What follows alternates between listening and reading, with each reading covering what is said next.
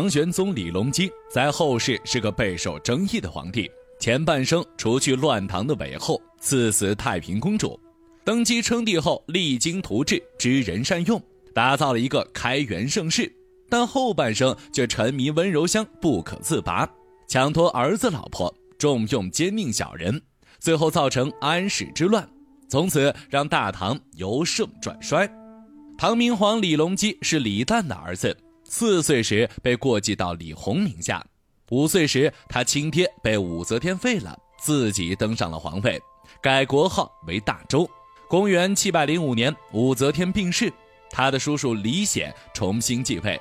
但李显经过前期的担惊受怕，变得懦弱无能。其后朝政由韦皇后与他们的女儿安乐公主把持，韦氏非常羡慕武则天的厉害，因此与女儿毒杀了自己的丈夫。为了防止再一次出现女人乱政的情况，李隆基联合太平公主发动兵变，火速消灭了韦氏一族。之后就拥立自己的父亲李旦重登皇位。同时，李隆基也因为有功于国被封为太子，但太平公主不愿意，她想成为第二个武则天，因此在朝堂上处处与李隆基作对。公元七百一十二年。睿宗怕继续这样争斗下去，李唐江山会再次大乱，因此把地位让给了李隆基，但还是把持了朝廷三品以上官员的任免权，以及军政大权的决定权。也就是此时，李隆基虽然登上皇位了，但手里却没有多少实权。太平公主不甘心做一个公主，因此联合自己的手下，打算发动兵变，逼李隆基下台。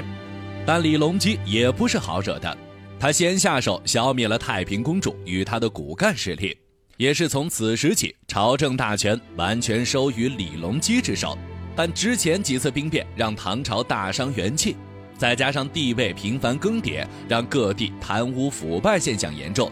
李隆基掌权之后，想要打破这一现象，必须选拔贤才，励精图治。他多方考量后，先选择了多谋善断的姚崇。姚崇这个人可不简单，在武则天时期他就已经官居要职，到唐玄宗时已经是三朝元老了。两人在渭水相见，玄宗提出要他做宰相，姚崇也比较利索，他向皇帝提了十项建议，大意是勿贪边功，广开言路，奖励政治大臣，勿使皇亲国戚专权，勿使宦官专权等。玄宗一看，这都是对自己有好处的，就大手一挥，统统同意了。姚崇上任后，遵循他所提出的十点，帮助李隆基贬逐功臣，杜绝封邪官，整治外戚等。除此之外，他还主持了开元初年对蝗灾的治理工作。慢慢的，国家进入正轨。这时，到处打击政敌、搞小集团的姚崇就比较碍眼了。接下来，李隆基把为人耿直、严肃自律的宋璟提拔起来。之后，由于过于守旧被罢免。接下来，他陆续任用张家珍、张说、张九龄等人为相。在这些人的帮助下，李隆基先后完成了政治、经济、军事方面的改革，使得开元年间富役宽平，刑罚清醒，百姓富庶。也是在他们的努力下，开元盛世开启。当时的大唐国土面积达到了最大，人口总数也多达八千多万。同时，在军事上，李隆基打败了契丹、突厥，遏制了吐蕃势力北上的趋势；在农业上，随着一大批水利设施的投入使用和生产技术的进步，粮食节节高产，当时的官府粮仓都被堆满了。也是在那一时期，涌现了大批杰出诗人，像李白、杜甫、王维等人。将唐诗创作推到了一个前所未有的高度，唐朝的超前强大引来各方小国前来祝贺，更有很多外地商人纷至沓来，这极大的满足了唐玄宗李隆基的虚荣心。但他之后就对永无尽头的政事产生了厌倦心理，他开始沉迷酒色，贪图享乐，也不再精于政事，虚衔纳谏。这时，他听闻自己的儿子寿王李瑁的妃子杨玉环美貌绝伦，于是不管不顾，把她招进宫里，封为贵妃。为了讨杨玉环欢心，李隆基大肆享受。同时，为了管理朝政，他选了两个人做丞相，一人是具有强烈儒家观念的张九龄，此人是个性格耿直的谏臣，经常劝谏，因此惹得唐玄宗很不喜；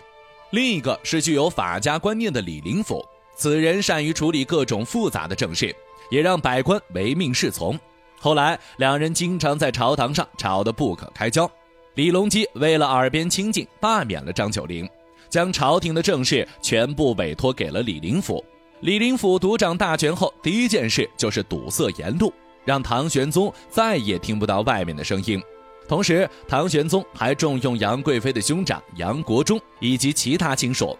在李林甫和杨国忠等人的专权下，整个唐朝后期朝政混乱，引起了国家经济的动荡。而作为唐玄宗义子的安禄山也随之崛起。为了彼此的地位，一国宰相与宿边大将开始对掐起来。安史之乱由此爆发，此时的李隆基才清醒起来，但他为了挽回自己的颜面，不顾前线将领的劝谏，要求他们迅速出战，结果自然是一败再败。他也在慌乱中向西逃去，途经马嵬坡时，因为底下臣子的愤懑，他不得不用杨玉环兄妹的性命来平息众人的怒火，最后才换来臣子的保护，一路逃到了成都。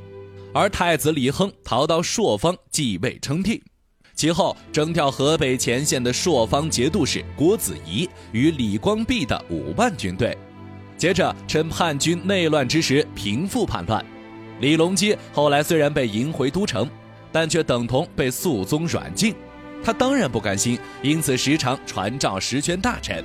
与他们同宴共饮，这给肃宗治理朝政造成极大不便。因此，在李辅国进言挑拨时，默不作声，最后把玄宗连骗带逼的迁到太极宫。他是奉皇帝陛下圣谕，请太上皇迁居太极宫。现在，当然是现在。